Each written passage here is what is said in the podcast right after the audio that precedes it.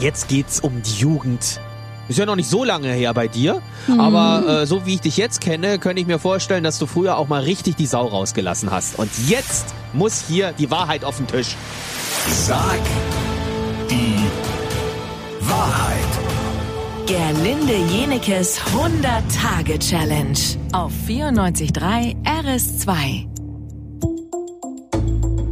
Jeden Tag eine Frage, die du wahrheitsgemäß beantworten musst. Du darfst Ja. nicht irgendwie sagen, nee, will ich nicht. Es muss die Nee. Wahrheit auf den Tisch. Ich, also ich find's echt krass, weil eigentlich geht's keinem was an, aber ich habe mich nun mal drauf eingelassen. Ja. Jetzt weiß es jeder. Mein Vater hört um diese Uhrzeit immer nicht. Das, äh, er sagt, damit kann er nicht umgehen. Ich soll meine Biografie erst schreiben, wenn er tot ist. Gut, also Papa, du kannst in fünf Minuten wieder einschalten. Was ist deine größte Jugendsünde?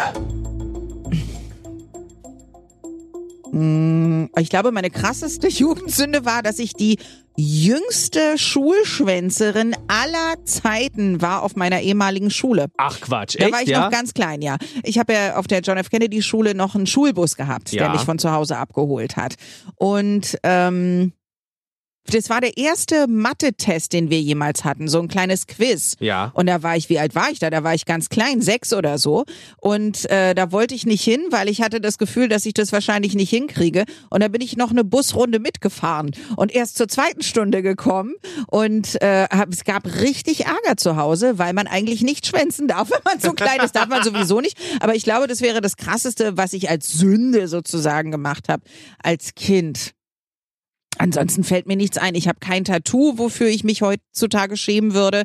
Ich habe äh, nicht irgendwie eine komische Frisur gehabt. Ich habe nee, ich war nee, ich war Artig. prima. Ich war prima, aber vielleicht ist das das einzige, dass ich die jüngste Schulschwänzerin auch bis heute der Geschichte meiner Schule war.